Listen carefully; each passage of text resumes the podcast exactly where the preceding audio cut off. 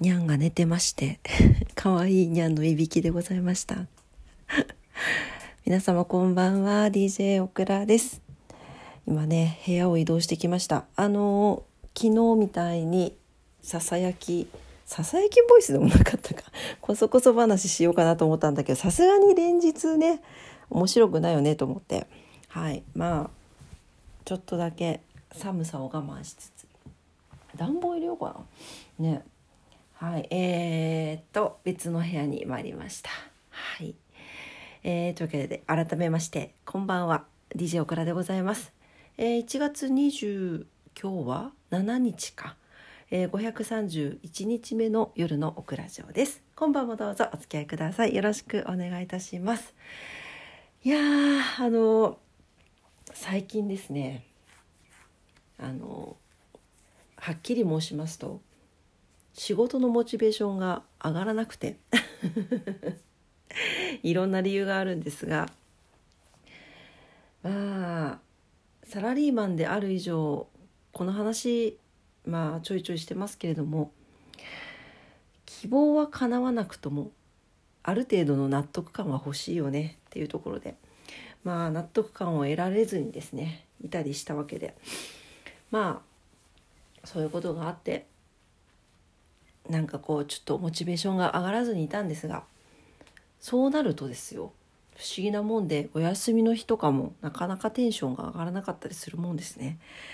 やはりあのまあそれはうーん各皆様にとって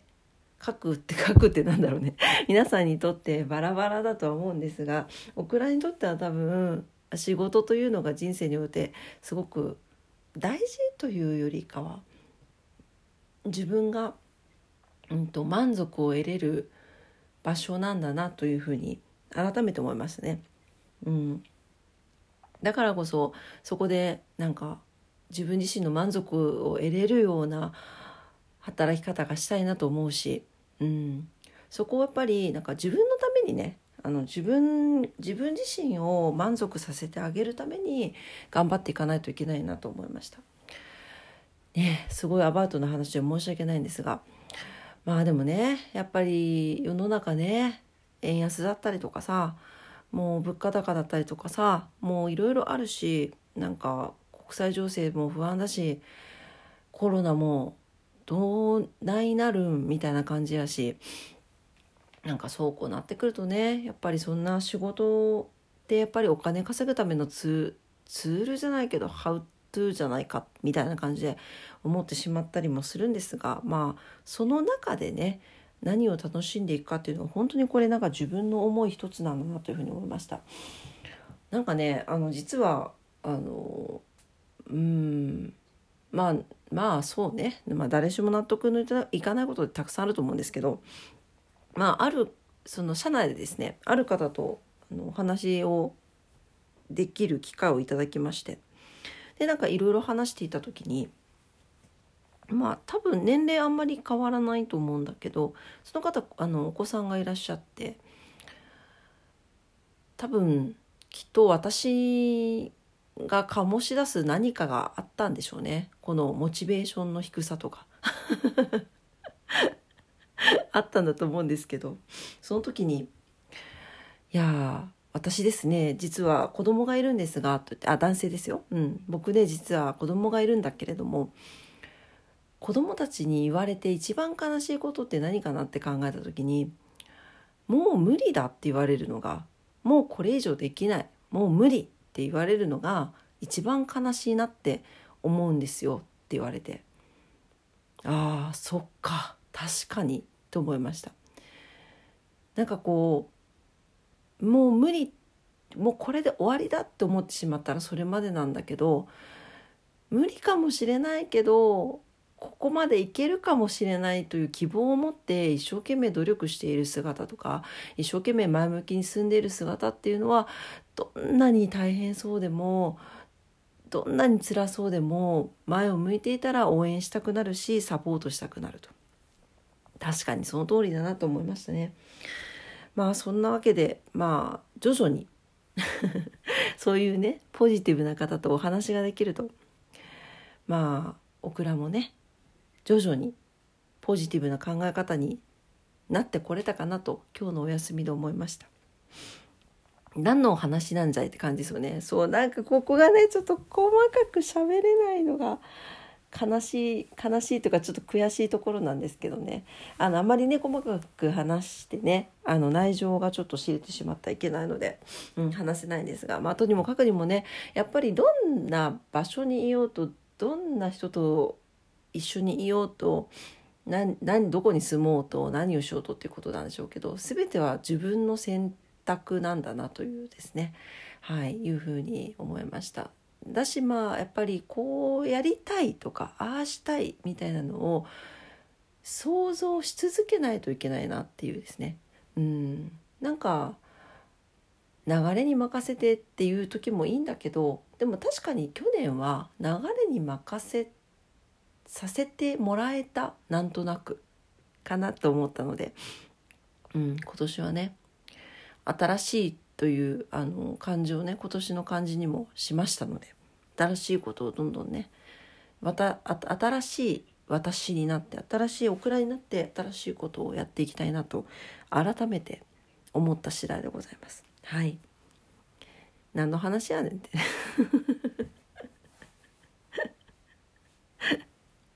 あそう話変わるんですけど。あ皆さんリップロールってご存知ですか？リップロール。あのボイトレボイストレーニングを送られてるんですけどそこでねあのたまに先生と一緒にするんですけどできるかな今？っ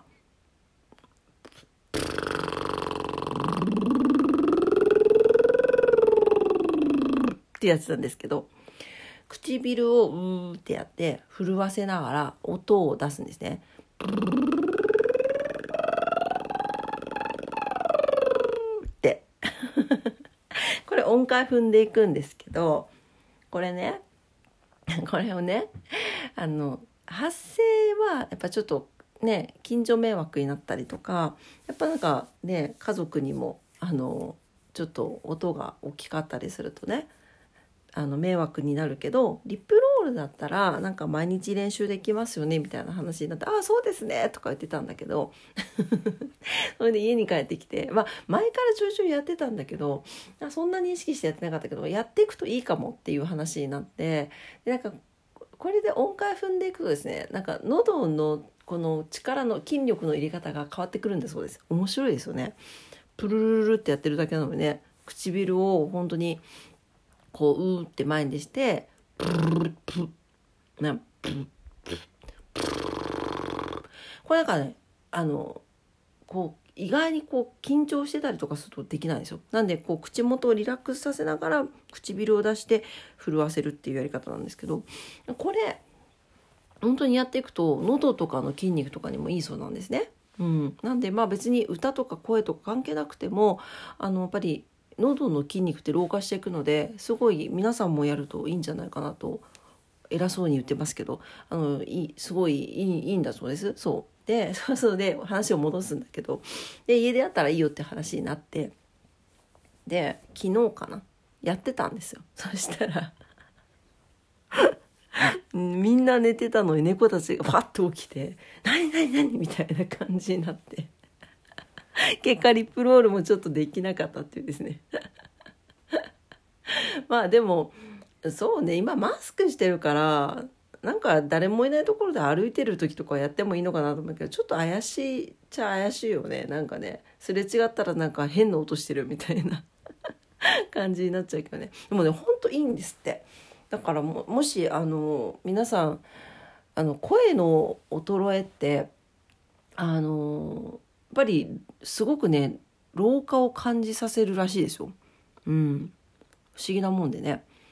なんでまあ声を衰えさせないのもそうだしやっぱり嚥下 よく嚥下言いますよね。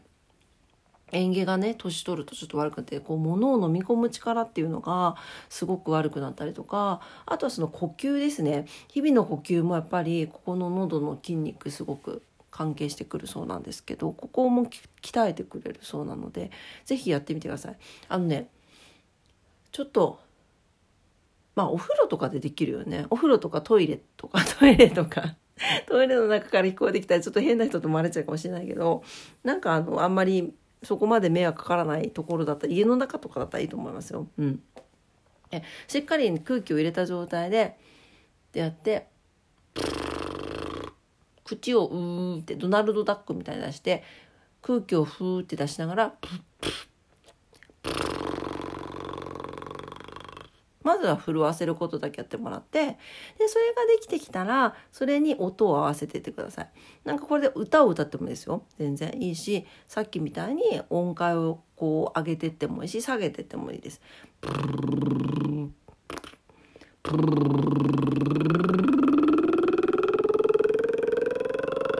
みたいな感じで。どんな音で入ってるんだろう？これオクラ城ね。あのぜひ皆さんもリップロールのおすすめです。やってみてください。はい。あとねなんかねやった後はなんかちょっとね口周りがすっきりしたりするんですよ。そうだから誰かとこう商談しないといけない前とかねもういいかもしれないですね。あもう終わっちゃうじゃない。今日も夜のオクラジオを聞いてくださってありがとうございました。いつもいいねボタンありがとうございます。番組のフォローも感謝しております。はい明日も皆様にとってね素敵な一日になりますようにお祈りしております。というわけで寒い日続きます。体調管理気をつけてお過ごしください。それではありがとうございました。おやすみなさい。バイバイ。